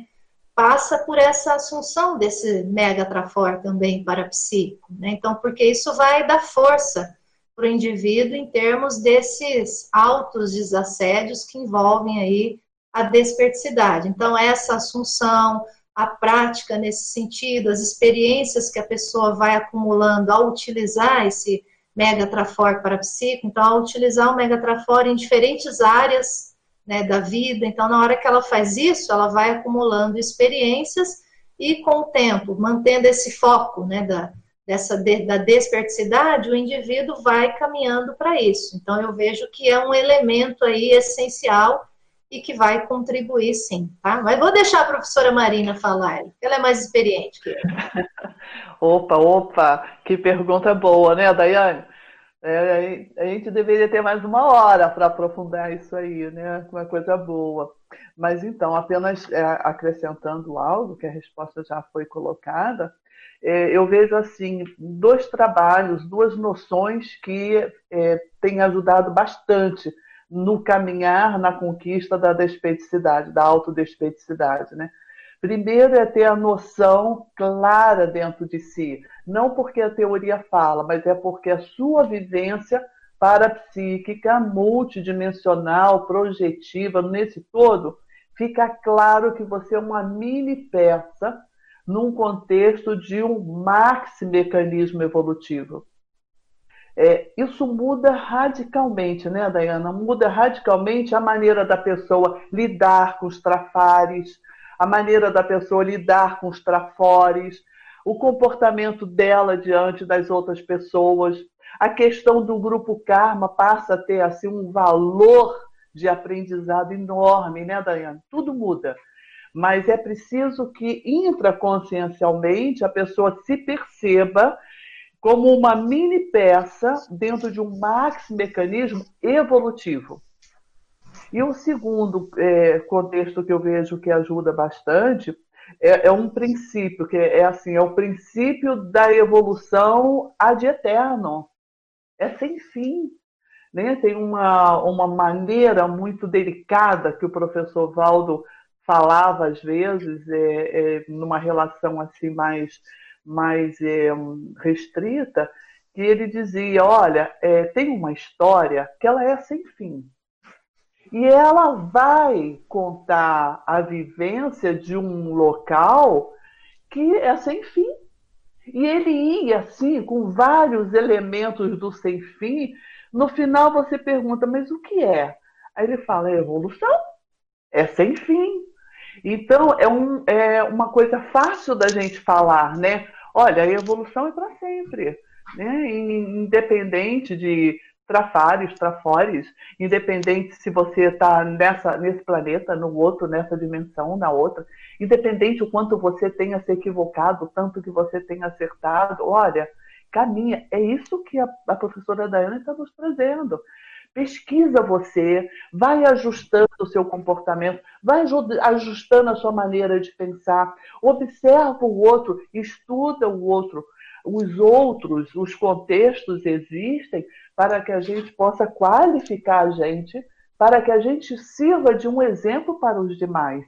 Então, é essa tal história de grupalidade, de coletividade, é, é, é a despeticidade.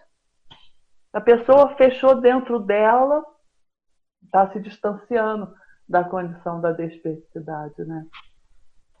Muito bom. É isso, é isso, é isso, Daiane, né?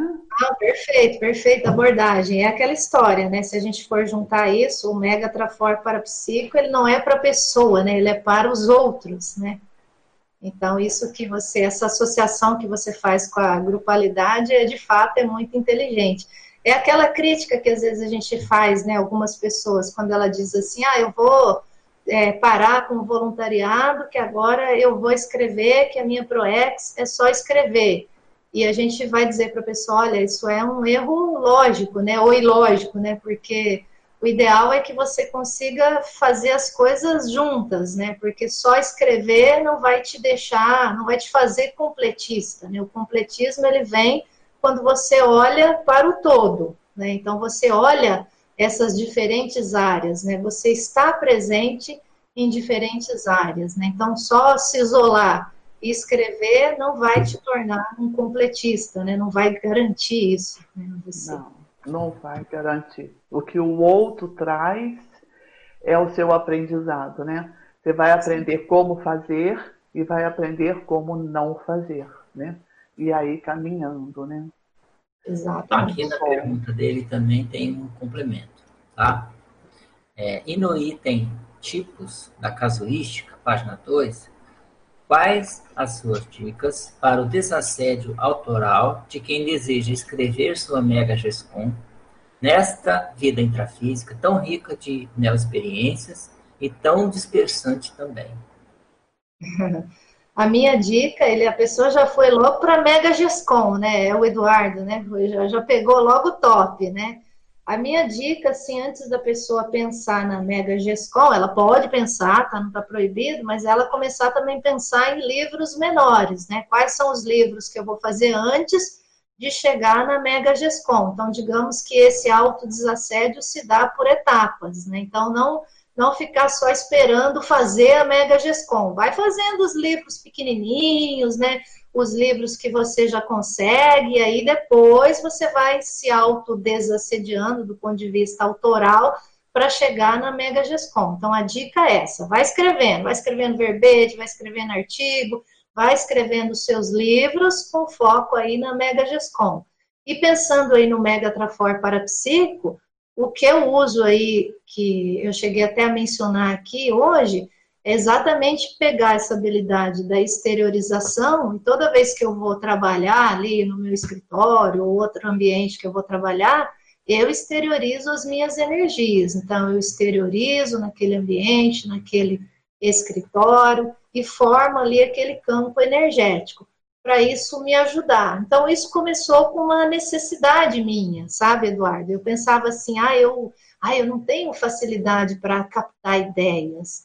Ai, nossa, eu vejo que o pessoal pega ideia avançada tão fácil e eu não consigo. Ai, eu tenho que fazer alguma coisa, né? Então, eu não, vou exteriorizar energias aqui, vou tentar abrir o meu parapsiquismo para ver se eu consigo pegar alguma coisa, para ver se eu consigo me conectar mais os amparadores. Então, eu comecei a fazer isso por uma necessidade minha e por aquilo que às vezes eu, eu, eu via de dificuldade, né? Então eu fui fazendo isso, fazendo isso, e isso acabou virando um hábito, né? Então eu acabo fazendo isso como hábito hoje, né? Então aquele pensamento, já não consigo mais captar, ele já mudou, né? Então falo, ah, não, hoje agora eu consigo captar, eu vou ficar pensando nisso, vou ficar pensando nisso, que alguma ideia eu vou ter. Então já mudou um pouco a concepção, né? Mas a, eu comecei exatamente assim, mexendo, exteriorizando as energias e formando um campo.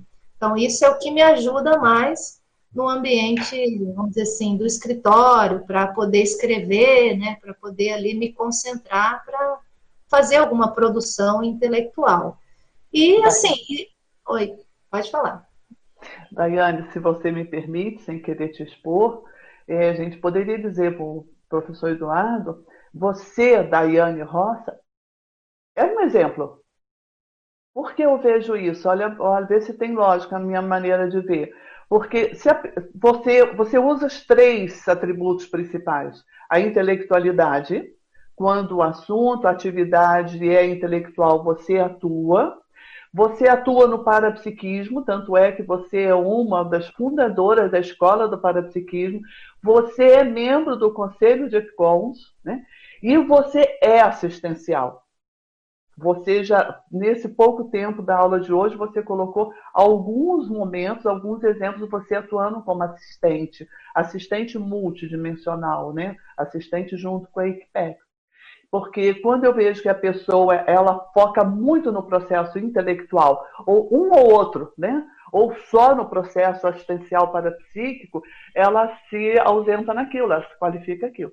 Mas na condição da desfeticidade, a minha proposta é por isso que eu falo, usar o exemplo da Daiane, porque atuar nos três ao mesmo tempo. Né? Porque se focar, não é mega gestão, né? é um tratado, é uma... eu tenho uma impressão não sei, é tudo é experiência, né? tudo é experimento.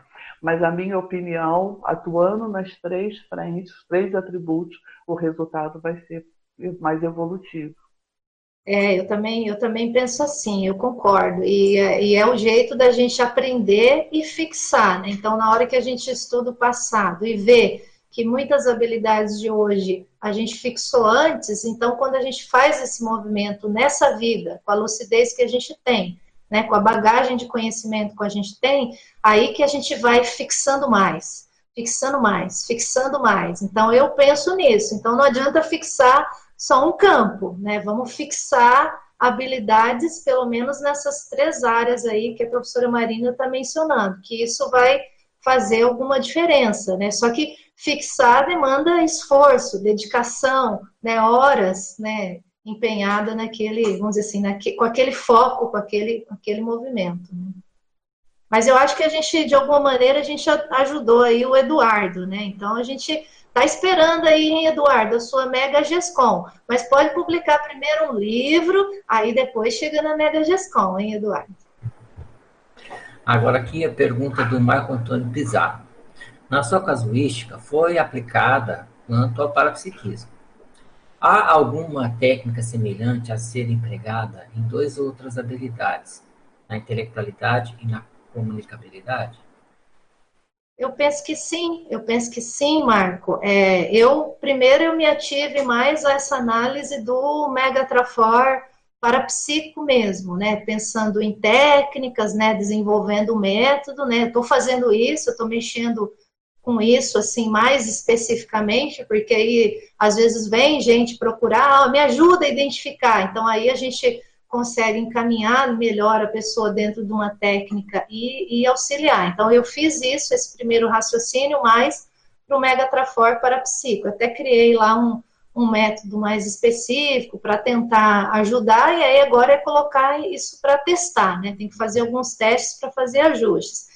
Mas eu vejo que esse mesmo raciocínio a gente pode fazer para a parte intelectual, sim, e para a parte da comunicabilidade. Então, o ideal é que é, vamos pensar, né? Já pensou se a Comunicons ela encabeçasse isso, né? Essa ideia do megatrafor comunicativo, né? Então vamos ajudar as pessoas a identificar esse megatrafor específico dentro da área comunicativa e desenvolver ali uma metodologia, algo mais específico, né? Que a gente vá até a Comunicons e eles nos auxiliem. Às vezes é uma assessoria, às vezes é um curso curto, né? Pra, mas para a gente poder identificar, mapear isso melhor e, e, qualificar, que é a linha que a gente está falando, né? Então, estou juntando a Comunicons dentro dessa possibilidade aí da, de um Megatrafor comunicativo.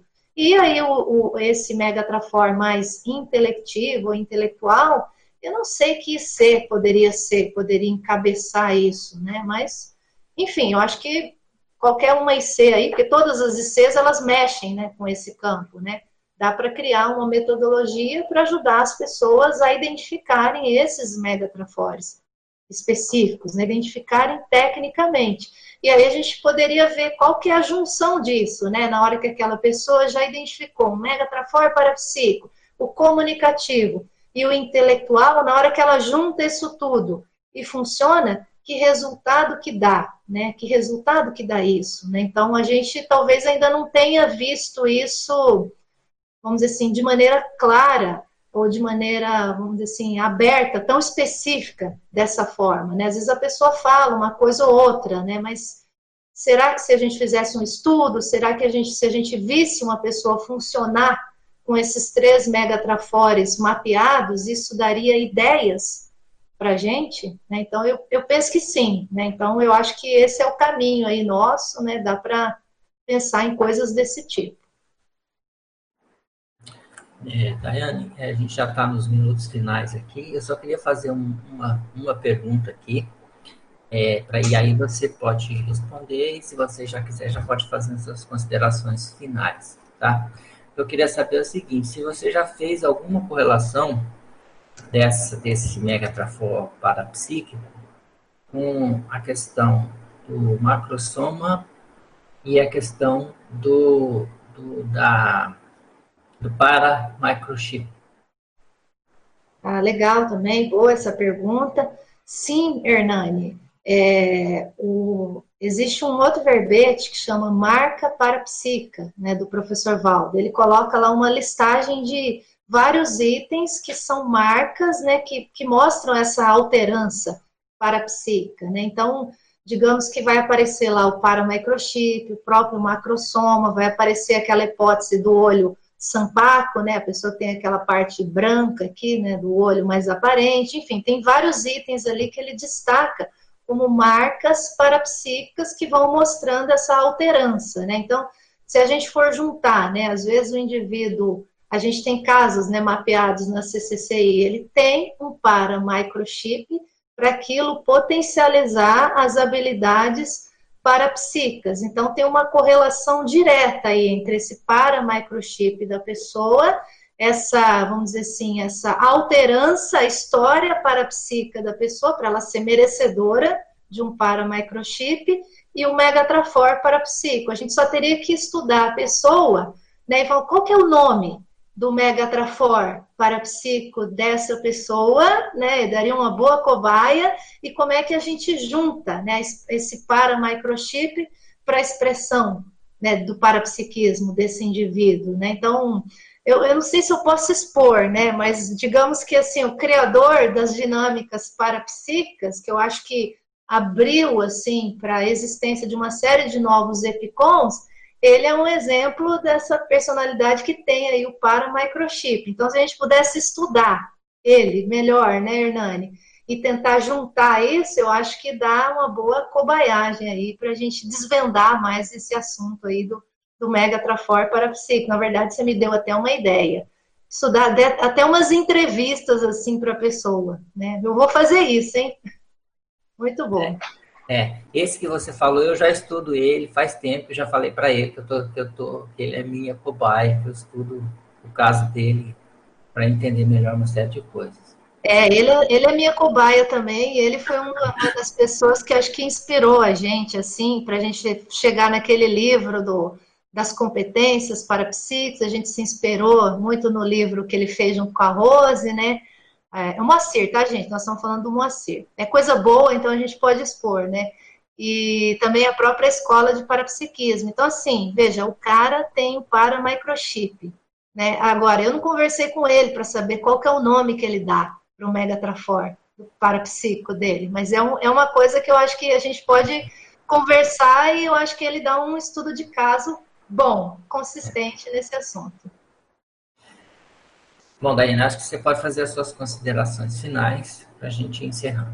Então tá, eu agradeço aí, pessoal, toda a equipe, agradeço aí a pergunta de vocês, as colaborações, as considerações, agradeço também o pessoal de casa que assistiu online e fica o convite aí para a próxima sexta-feira, né, Hernani? Próximo apresentador aí do Epicentrismo em Debate. Obrigado, professora Daiane, obrigado a todos que participaram, fizeram perguntas e contribuíram aí com o debate. Nós tivemos hoje é, 446 é, acessos e 78 espectadores simultâneos.